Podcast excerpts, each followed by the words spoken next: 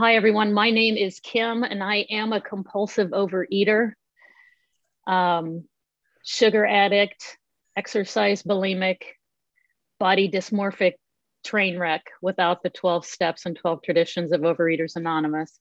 I'm grateful for my recovery today. Um, my abstinence date is November 13th of 2010, and I'm down about 85 pounds from my top weight. And um, I, I didn't know that I was born a compulsive overeater. You know, compulsive overeating was my first addiction and the last one I was willing to take a look at. Um, I can do anything obsessively and compulsively, but eating was the first. And my mom even said that I didn't stop eating as an infant until she physically removed the bottle from my mouth. Like when it comes to food, I don't have an off switch. And to me, addiction including food addiction, is a disease of more. If one is good, 10 is 10 times better. And there's never enough of my addictive alcoholic foods um, to satiate the need and cover up the emotions I'm trying to bury with the food. And, you know, I can remember even as a little kid planning my whole life around food, especially sugar. And when I was growing up, you know, we were making pitchers of Kool Aid with big cups of sugar and handing out snack cakes. And I mean, I there wasn't ever talk about sugar when I was a kid growing up. But my best friend's family owned the Dairy Queen. That's the only reason I was friends with her. I went to the swimming pool to go to the concession stand. I went to the skating rink to go to the concession stand. I rode my bike on the, you know, street next to the freeway where I wasn't supposed to ride so I could go to 7-Eleven and take all my change and get as much candy as I could. So, I mean, I def- that's the way my brain is wired. I am addicted to sugar and I I have a dis-ease about me that I comforted with food. You know, even as a child, now as a kid, they probably would have diagnosed me with panic anxiety disorder or social anxiety disorder. Like I had that impending doom in my head like, oh my God, I'm going to look stupid. Don't ask me a question. You know, nobody loves me. I'm hideous. Everybody hates me. Like that, those were the messages in my head. Like, like that's the way my brain is wired. No one said those things to me, but that's, that's the way I felt as a kid. And I say, sated all of those feelings and pushed them down with food, especially sugar. Um, anything that looks like dessert is none of my business if I could have a little piece or a bite or one little sliver or slice, you know, I would, but I can't. And I tried, I tried to do that repeatedly. And I remember as a kid, my family, my little German family were all all short and round, like with little pencil legs, like just little pot-bellied people. And uh, I remember even as a little kid having, you know, a, a belly that poked out, and and people talking about it and i didn't realize until i probably got into junior high you know and then into high school that it wasn't okay to look that way. And um, I, I probably started dieting in high school. And i yo-yo dieted from the age of like 16 to the age of 40 43 like hardcore. And you know i I look back at pictures in high school when I thought I was so hideous and huge. And I was a pretty normal sized kid, you know? I mean, probably about the size that I am right now. And I like that that body dysmorphia of thinking that I was so huge and hideous um, was always there. And I was always on a diet. And then I went to college and got on a very strict beer and pizza diet and and really started packing on the pounds and I always tried to counter my eating with exercise. I didn't even know exercise bulimia was a thing until I got to Overeaters Anonymous. You know, I was like, oh, normal people don't eat a whole pizza and then get on a treadmill for three hours. That's not normal. And, and apparently it's not. I was always trying to make up for what I was eating or punish myself for what I was eating, you know, what I already ate to try to restrict. And, you know, I know now that that I am an addict with sugar and, and my abstinence is no sweets and no chips and crackers, anything salty, greasy, crunchy in a bag or a box. I get to the bottom and I don't know where the hell it went. Like, oh my, if I would have known it was the last one, I would have enjoyed it. Where did it, it's gone. I, you know, I just, it's like I eat that stuff in a blackout. So that's my bottom line abstinence. And then my food plan is three meals and, and two to three little snacks a day. And, I learned that a snack is like 100, 150 calories, not, you know, three cups of yogurt, two cups of granola, and a pound of fruit, you know, like it was when I got here. But um, when I got to OA, I had gained and lost 60 or 80 pounds. I can't even tell you how many times when I got to Overeaters Anonymous. Every, I'm a great dieter. I could lock it down, white knuckle it, take the weight off, and then celebrate with a 5,000 calorie meal. Like normal people don't celebrate weight loss with a binge. And, um, you know, Weight Watchers, the cabbage soup diet, I did Body for Life and got all buff and took the pictures and gained 18 pounds back in two weeks. Like I, every diet worked, but I didn't know how to stay stopped eating. That's right. And um, your speaker's not working. Click on it. Yeah. I did. so like all that works short term but i didn't know that i had a spiritual malady that needed a spiritual solution.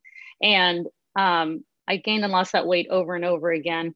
And and just the self-hatred like i i do identify as multiple addictions and i dealt with drugs and alcohol and smoking and sex and all of the other ones before i dealt with food but there's an extra shame in being an, a compulsive overeater because not everybody that looked at me knew all those other addictions but you know in my size 20 dress that i was spilling out of you could look at me and know that I had issues with food. And so I had extra shame about the food. And it's ironic now that it was my first addiction and the last one that I was willing to take a look at. And I, I'd actually been working this, the 12 steps in another program for 10 years before I got to Overeaters Anonymous. I didn't want to need a second program. I'm not that sick, don't you know? I can just apply the 12 steps to whatever in my life. I couldn't. I could until I came to Overeaters Anonymous and surrendered the food to my higher power and asked for loving guidance from those of you who knew how to not compulsively overeat one day at a time.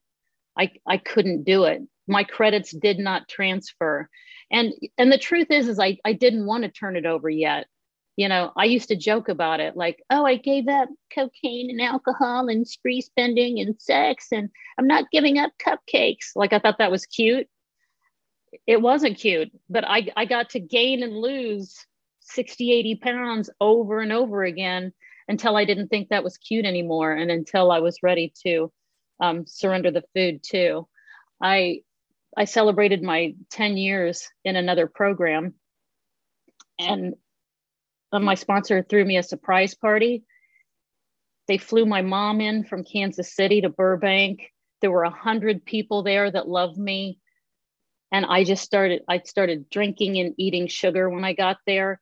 And all these people are there trying to hug me and can, and I'm just like, stop hugging me and cut the cake. What's wrong with you people? Cut the cake. And it's the first time I realized that my addiction with food was exactly like all my other addictions. You know, it's chronic, progressive, crippling, and deadly. And and food addiction wasn't going to kill me as fast as my other ones, but when I got to OA, I um I was on a high dose of blood pressure medication. I was on acid reflux medication. I was on two antidepressants.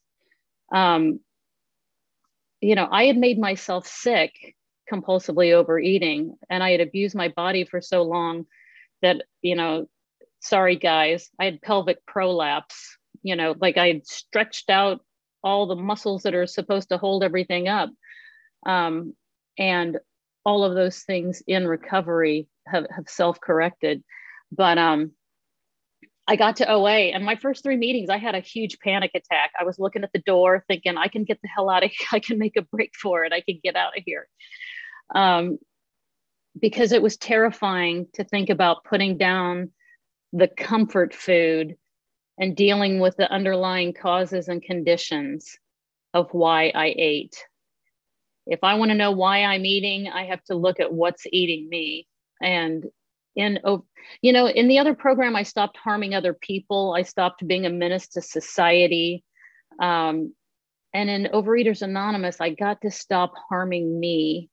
You know when i got here 11 years ago i i would call myself a fat bitch and smack myself in the face in the mirror and scream what's wrong with you? And throw clothes and tantrums and i hated myself and i treated myself so badly i treated myself worse than anybody else has ever treated me before i worked the steps of overeaters anonymous.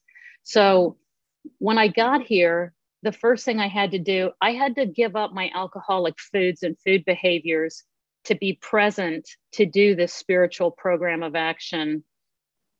I i mean i can't I can't write my inventory while I'm throwing a bag of M&Ms in my mouth. Like I can't be high and do this work. So I for me it was easy. I knew what my alcoholic foods were, the sugar and the chips and crackers. And um, so I gave those up right away.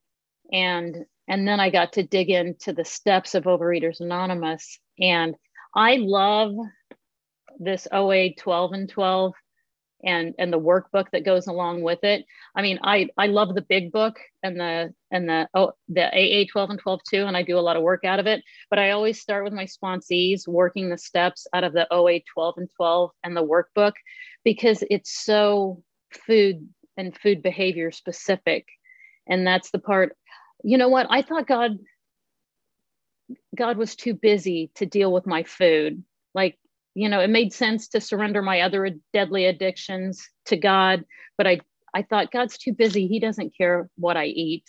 And that's not true. God wants me to be of maximum service and, and be part of the solution in the world. And I can't do that if I'm, you know, buried in the food and, and lost in the food. So I love, I love the 12 and 12. Um, in step two, it talks about eating spoiled food and digging food out of the trash. And I thought I was the only person that ever did that. I really did. You know, oh, I the cookies are in a package. I'll just blow the coffee grounds off. They're fine. Like normal people don't throw food in the trash and dig it out and eat it. Like that they talk about incomprehensible demoralization in the big book around, you know, alcoholism and my alcoholic food behaviors caused unbelievable, um, incomprehensible demoralization. And so I got to start working the steps in Overeaters Anonymous. And, you know, the inventory in this 12 and 12 too, I, I almost fell out of my chair when I read some of the questions about, you know, did you take advantage of people sexually and, you know, did you physically harm other people? like it, it was really detailed and deep and um, and and thorough. And you know i really did build self-esteem in overeaters anonymous one next right action at a time one esteemable act at a time.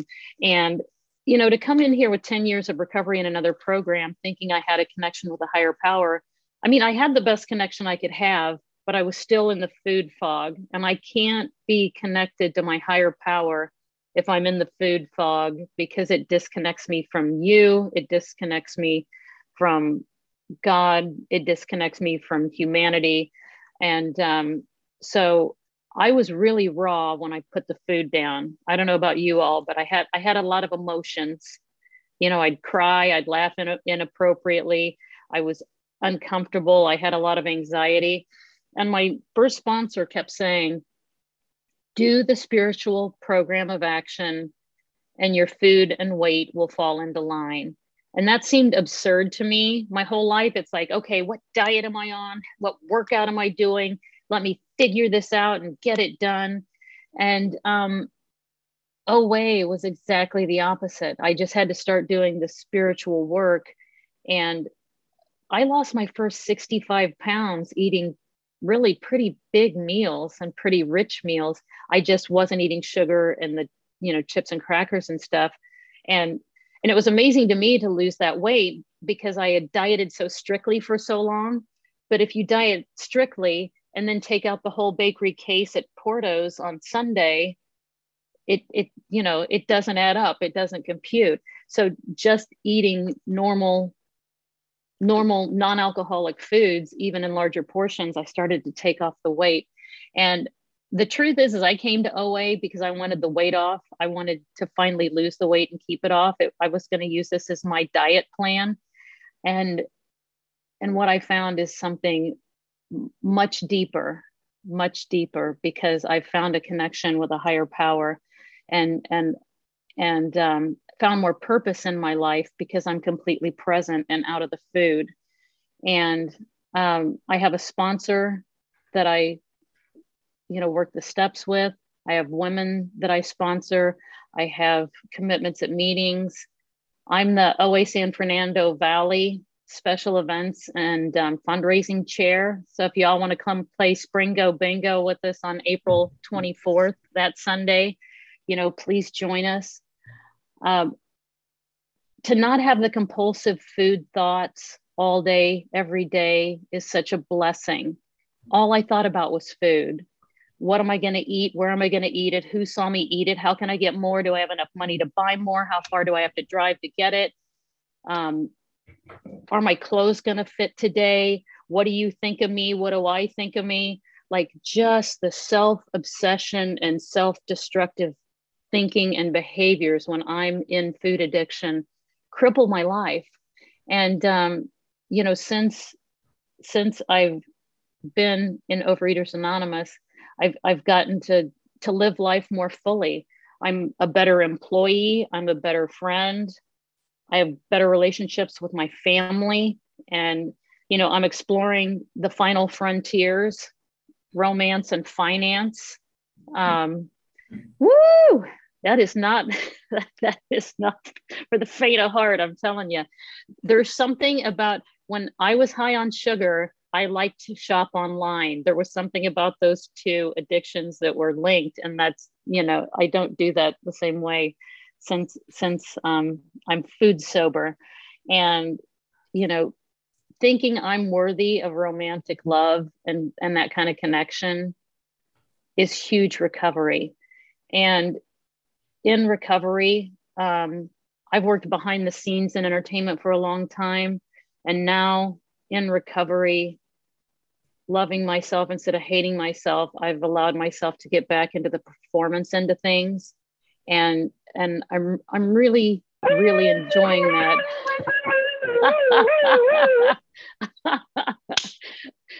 that's awesome. That's the best round of applause i've had in a very long time. So that was hilarious. So i am living life full throttle now. And uh, my mom, I lost my mom to ALS about three years ago, and watching her lose all speech, all mobility, everything that she loved in life, she was really vibrant, made me so grateful to live in this healthy, vibrant body. Does it have some?